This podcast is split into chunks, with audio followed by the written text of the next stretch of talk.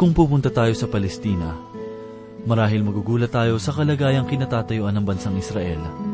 Marahil maitatanong natin, hindi ba't ito ang pinangakuan ng Diyos na magiging sentro ng Mesiyas sa daigdig?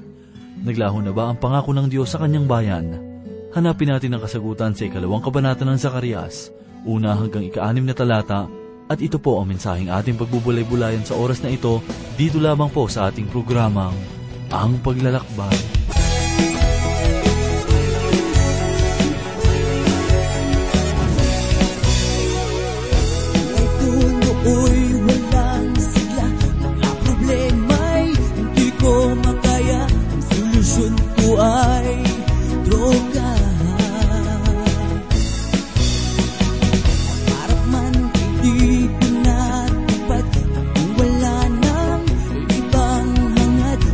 Bago'y maging ganap,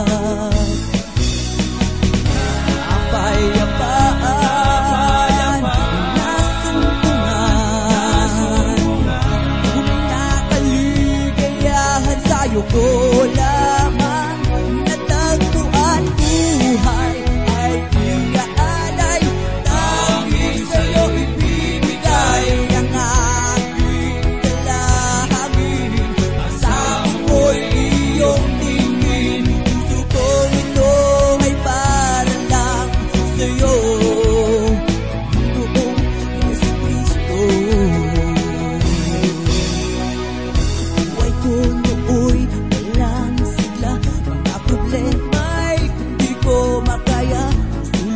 program.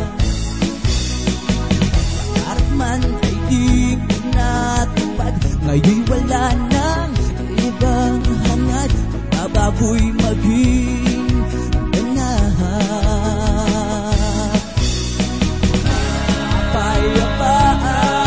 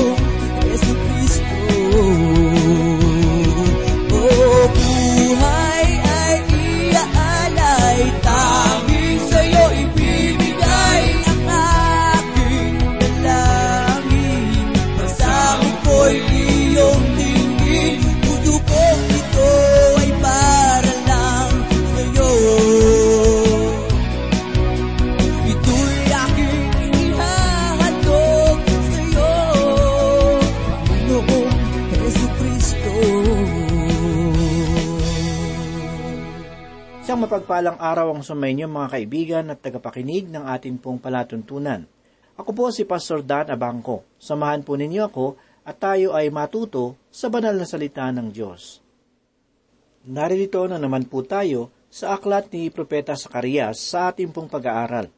Pagbubulayan po natin ngayon ang ikalawang kabanata ng kanyang pahayag. Pagtutuunan po natin ngayon ng pansin ang pangitain tungkol sa lalaki na may hawak na pising panukat. Ang pangitain sa kabanatang ito ay nagpapahayag tungkol sa muling pagtatayo ng templo at ang bayan ng Jerusalem ng mga nalabi ng bayang Israel noong panahon ni Propeta Zacarias. Subalit hindi dito nagwawakas ang propesiya. Si Zacarias at ang iba pang mga propeta ay tumatanaw hanggang sa pagwawakas ng panahon at nakikitang maging ang muling pagtatayo ng Jerusalem hanggang sa panahon ng milenyo. Sa panahong ito, ang ilang ay mamumukadkad tulad na isang rosas, at mismong ang Panginoong Hesukristo ang maninirahan sa bayan ng Jerusalem. Kahit na hindi ko nagugustuhan ang kasalukuyang kalagayan ng Jerusalem ngayon, kapag ang Panginoon ang kumilos, ay tunay na ito ay atin ang magugustuhan. Tandaan natin na ito ay gagawin ng Diyos, sapagkat ipinahayag na sa unang kabanata nitong sulat ni Propeta Zacarias, talatang ikalabing pito ang ganito, "Ang aking mga lungsod ay muling aapawan ng kasaganaan, at muling aaliwin ng Panginoon ang Zion, at muling pipiliin ang Jerusalem." Kaya't kung mapapansin ninyo, lahat ng bagay na ginagawa sa panahon ni Propeta Zacarias ay mayroong pangwalang hanggang kabuluhan. Ang Diyos ay may layunin sa bansang Israel. Hindi niya ito itatakwil, kahit na ang ilang pangyayari sa panahon ni Propeta Zacarias ay nakapanghihina ng loob at tila sila ay iniwan na ng Diyos. Subalit nais ipabatid ng Diyos na sila ay hindi niya iniwan, bagkus ay mayroon siyang pangwalang hanggang plano sa kanila. Maaaring sabihin natin kasabay nila ang ganito, "Ako'y panatag sa bagay na ito, na ang nagpasimula sa inyo ng mabuting gawa ay siyang magtatapos nito hanggang sa araw ni Hesukristo." Pilipos two, talata one. Basahin po natin ngayon ang ipinahayag ni Propeta Zacarias sa ikalawang kabanata, unang talata. Kanya pong sinabi ang ganito, "Tumingin ako sa itaas at nakita ko at narito ang isang lalaki na may panukat na pisi sa kanyang kamay." Makikita natin sa bahagi ng talata ang mga katagang "tumingin ako sa itaas at nakita ko at narito." Mga kaibigan, nakita ni Propeta Zacarias ng kanyang dalawang mata na ang ibig sabihin ay hindi siya natutulog. Nakita niya ang isang lalaki na mayroong hawak na pising panukat. Ang anyo ng lalaking ito ay nagpapakita na siya ay isang anghel ng Panginoon. Tulad din ito ng lalaki na nagpakita sa pangitain bilang mangangabayo ng pulang kabayo. Maaring kayo ay nagtataka kung bakit sinabi kong ito ay isang anghel ng Panginoon. Gayong siya ay tinawag lamang ni Propeta Zacarias bilang isang tao. Pinakilala siya ni Propeta Zacarias bilang isang tao na sa wikang Hebreo ay Ish, ang katumbas na salita. Mga giliw na tagapakinig, sa ika-anim na kabanata nitong sulat ni Propeta Zacarias, talatang ikalabing dalawa ay sinabi, sa ika-anim na kabanata nitong sulat ni Propeta Zacarias, talatang ikalabing dalawa, ay sinabi ang ganito, "Sabihin mo sa kanya, ganito ang sinabi ng Panginoon ng mga hukbo, narito ang lalaki, ang pangalay sanga, sapagkat siya ay magsasanga sa kanyang dako at itatayo niya ang templo ng Panginoon." Ang sangang iyon ay kay David, at ang sanga na tutubo dito at si Jesse. At ang sanga na tutubo dito ay si Jesse, kung saan magmumula si Hesukristo. Upang maunawaan natin ang ibig sabihin ng pising panukat, ay nais kong ituon ang ating mga paningin sa ibang bahagi ng banal na kasulatan. Pakinggan po natin ang pinahayag ni Propeta Jeremias sa ikatatlumput isang kabanata, talatang ikatatlumpu at walo at ikatatlumpu at siyam, na ganito po ang sinasabi. "Narito, ang mga araw ay dumarating, sabi ng Panginoon, na ang lungsod ay maitatayo para sa Panginoon mula sa tore ng Hananel hanggang sa pintuang bayan sa panulukan. At ang panukat na pisi ay lalabas papalayo, tuloy-tuloy sa burol ng Gareb, at pipihit sa Goa." Kung matagpuan ninyo ang paggamit ng Diyos sa isang pising panukat, ibig sabihin nito ay handa na siyang kumilos sa kung anuman ang kanyang sinusukat. Dito sa pahayag ni Propeta Jeremias ay sinusukat niya ang bayan ng Jerusalem. Maging si Propeta Ezekiel ay nagpahayag tungkol sa pising panukat. Ganito naman po ang pinahayag ni Propeta Ezekiel sa ikaapat na pong kabanata, mula ikalawa hanggang ikaapat na talata, na kanya pong sinabi, "Sa mga pangitain mula sa Diyos ay dinala niya ako sa lupain ng Israel, at pinaupo ako sa isang napakataas na bundok na kinaroroonan ng parang isang lungsod sa timog. Nang kanyang madala ako roon, mayroong isang lalaki na ang anyo ay nagliliwanag na parang tanso, na may pising lino at isang panukat na tambo sa kanyang kamay, at siya ay nakatayo sa pintuang daan. At sinabi ng lalaki sa akin, Anak ng tao, tingnan mo ng iyong mga mata, Pakinggan mo ng iyong mga pandinig at ilagak mo ang iyong isipan sa lahat ng aking ipapakita sa iyo, sapagkat ikaw ay dinala rito upang aking maipakita ito sa iyo. Pahayag mo ang lahat ng iyong nakita sa sambahayan ni Israel. Kung magbabasa pa tayo ng mas malawak, ay makikita natin na ito ay isang pangitain sa pagtatayo ng templo sa panahon ng milenyo sa bayan ng Jerusalem. Mayroon pang isang bahagi ng talata na nagpapahayag sa pising panukat. Sa ikalabing isang kabanata ng Aklat ng Pahayag, una at ikalawang talata, ay ito ang sinasabi ni Apostol Juan.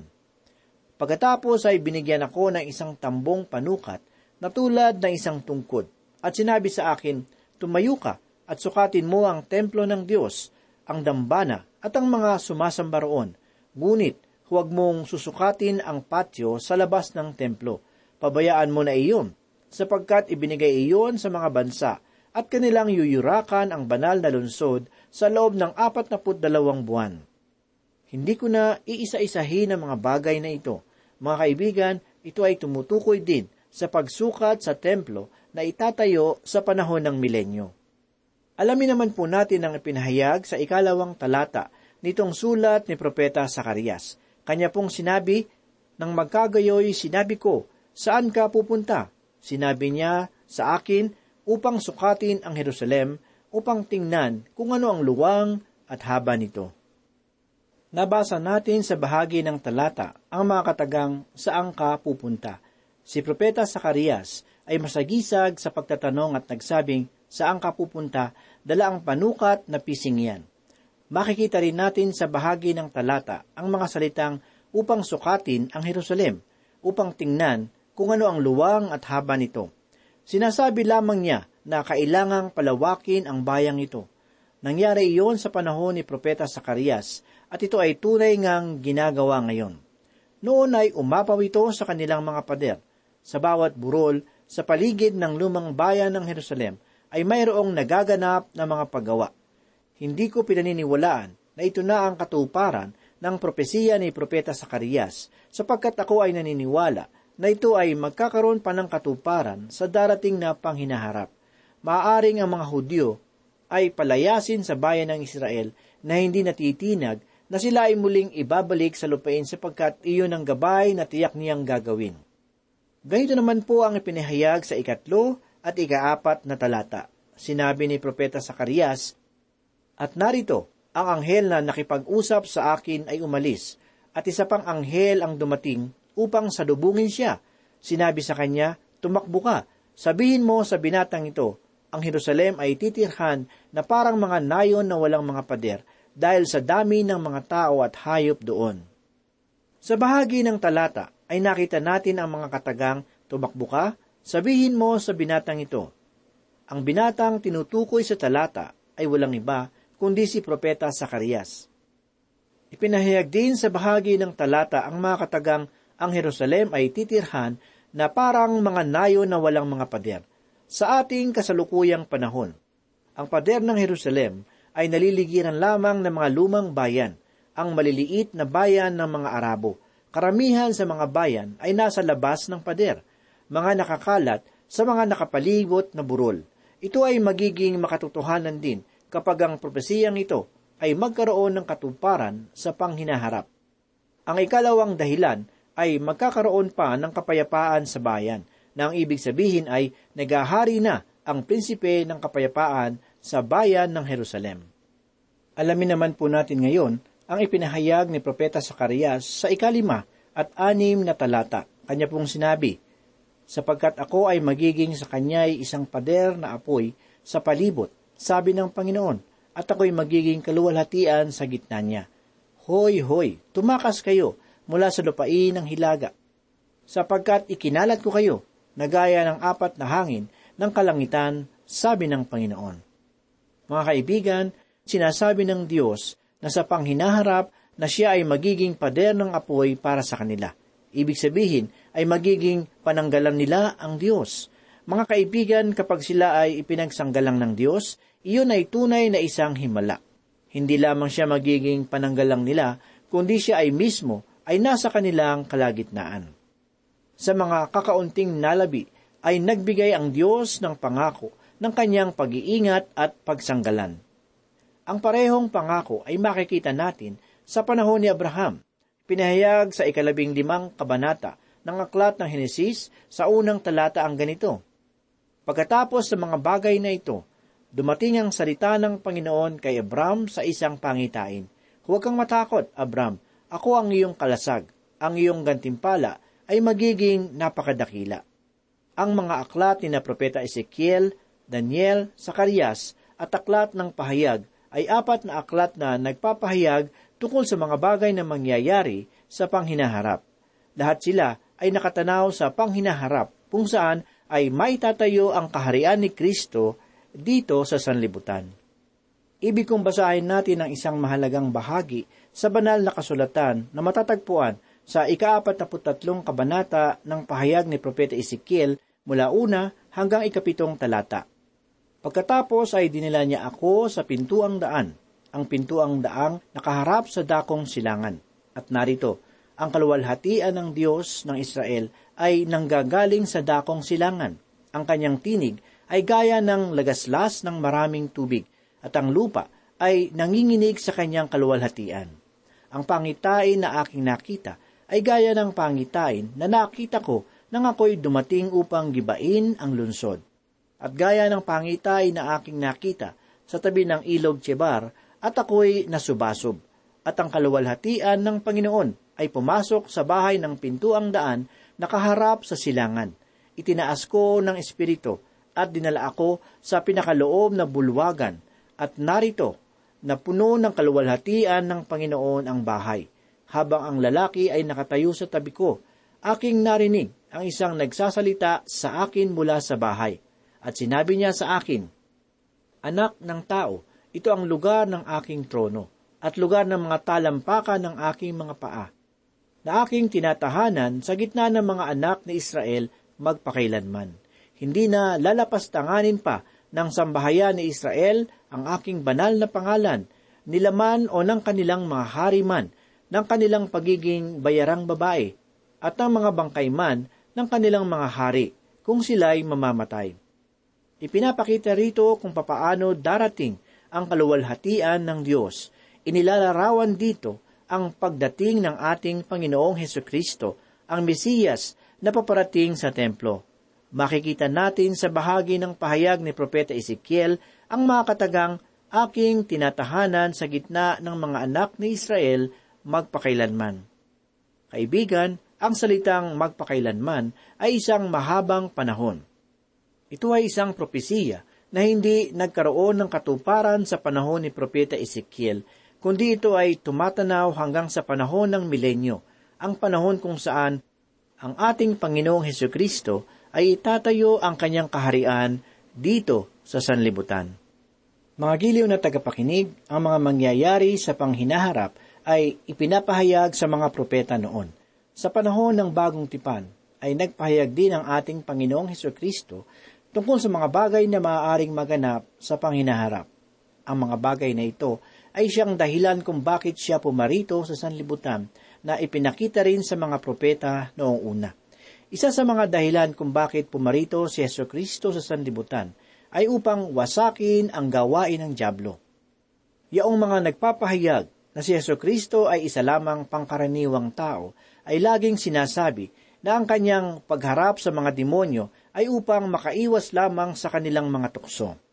Hindi tinutukso ng Diyos ang tao sa pamamagitan ng kasamaan. Ipinahayag ni Apostol Santiago sa unang kabanata ng kanyang sulat talatang ikalabing tatlo ang ganito. Huwag sabihin ng sinuman, kapag siya ay tinutukso, ako'y tinutukso ng Diyos, sapagkat ang Diyos ay hindi natutukso ng masasama, at hindi rin siya nanunukso sa sinuman. Hindi nakipagtagpo si Jesucristo sa dyablo upang malaman lamang niya kung kaya niyang daigin ang dyablo. Ang kanyang layunin sa pakikipagtagpo sa dyablo ay upang ipamalas ang kanyang lubos na kapangyarihan laban sa dyablo. Ang ikalawang dahilan ng pagparito ni Hesukristo ay upang lubusin ang kautusan. Sa pagkakataong handa na si Hesukristo sa kanyang misyon, ay nais niyang ipakita sa lahat na siya ay hindi magkakasala. ipinahayag sa ikalimang kabanata ng sulat ni Mateo, talatang ikalabing pito at ikalabing walo ang ganito. Huwag ninyong isiping pumarito ako upang sirain ang kautusan o ang mga propeta. Pumarito ako hindi upang sirain, kundi upang tuparin ang mga ito, sapagkat katotohanang sinasabi ko sa inyo, hanggang sa mawala ang langit at lupa, ang isang tuldok o isang kudlit ay hindi mawawala sa kautusan, hanggang sa matupad ang lahat ng mga bagay. Mga kaibigan, ni hindi gumawa ng isang kasalanan si Jesucristo dito sa sanlibutan. Pumarito siya, taglay ang karunungan, kakayahan na kinakailangan upang tuparin ang kautusan ni Moises. Ang ikatlong bagay naman ay pumarito si Jesucristo upang magpatotoo sa katotohanan. Sa ikalabing walong kabanata ng Ebanghelyo ni Juan, talatang ikatatlumput pito, ay ipinahayag ang ganito. Sinabi sa kanya ni Pilato, kung gayon ikaw ay hari. Sumagot si Jesus, ikaw ang nagsasabing ako'y hari. Ako'y ipinanganak dahil dito, at dahil dito ay pumarito ako sa sanlibutan upang magpatotoo sa katotohanan. Ang unang pangangatwiran ng manunulat nitong aklat ng Hebreyo ay ang katotohanan na ang Diyos ay mayroong mismong ugnayan sa mga pahayag sa bagong tipan. Ang banal na katauhan ng Diyos ay hindi lamang pangwalang hanggan, kundi kanya ring ipinakita at itinuro ang tungkol sa salita. Ipinahayag din sa Ebanghelyo ni Juan na kanyang inihambing ang mga gawa ni Hesukristo kay Juan Bautista. Ang pahayag ni Juan Bautista ay ayon sa paggabay ng banal na espiritu.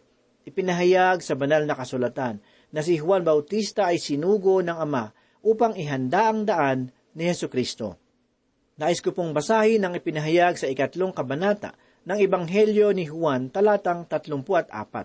Kanya pong ipinahayag ang ganito, sapagkat siya na sinugo ng Diyos ay nagsasalita ng mga salita ng Diyos, sapagkat hindi niya sinusukat ang pagbibigay niya ng Espiritu.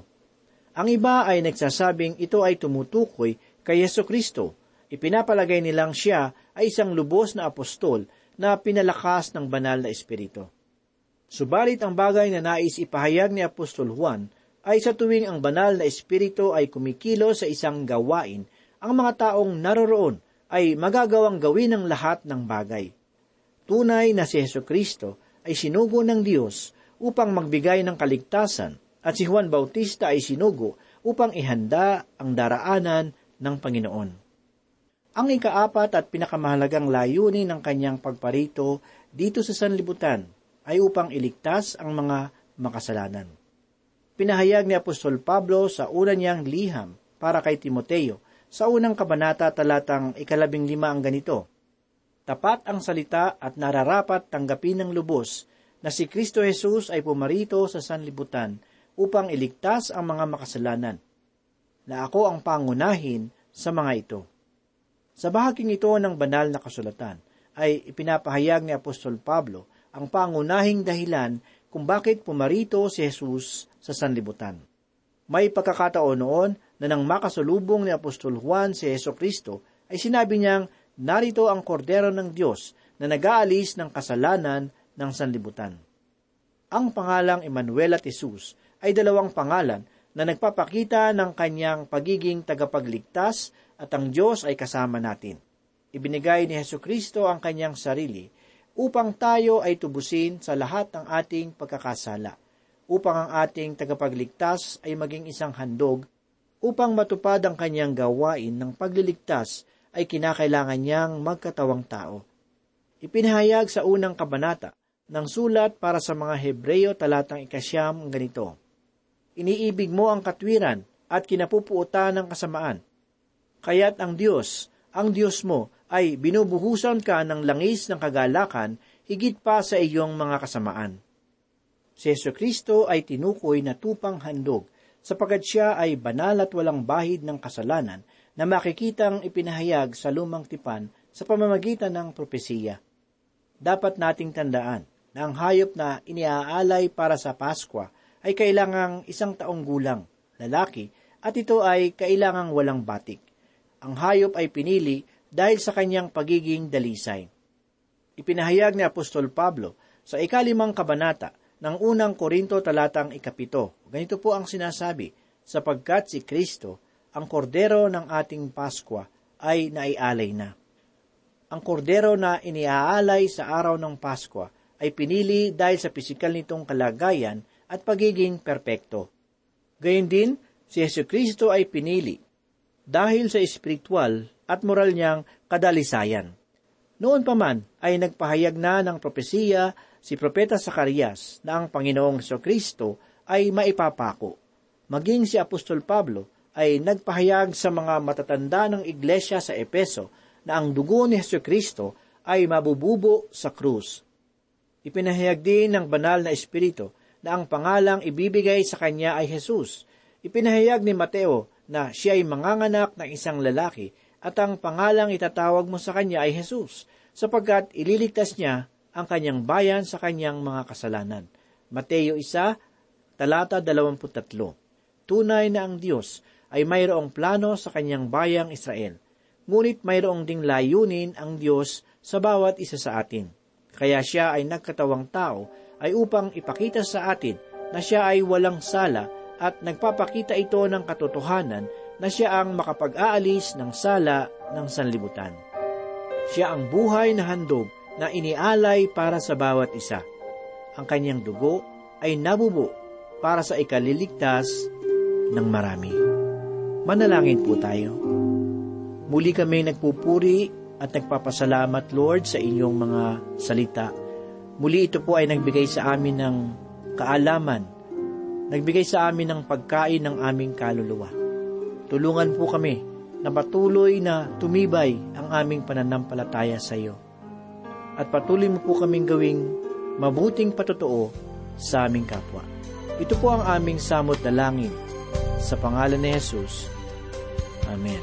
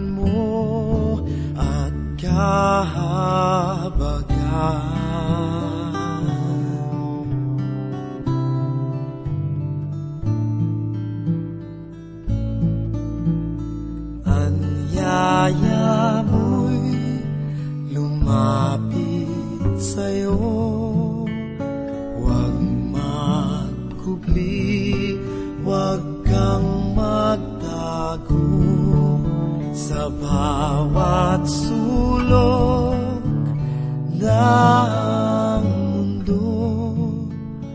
Ang lingkod mo'y hahanap sa'yo. Ang tawag ko'y iyong pakinggan, ligapin mo at kahabagan.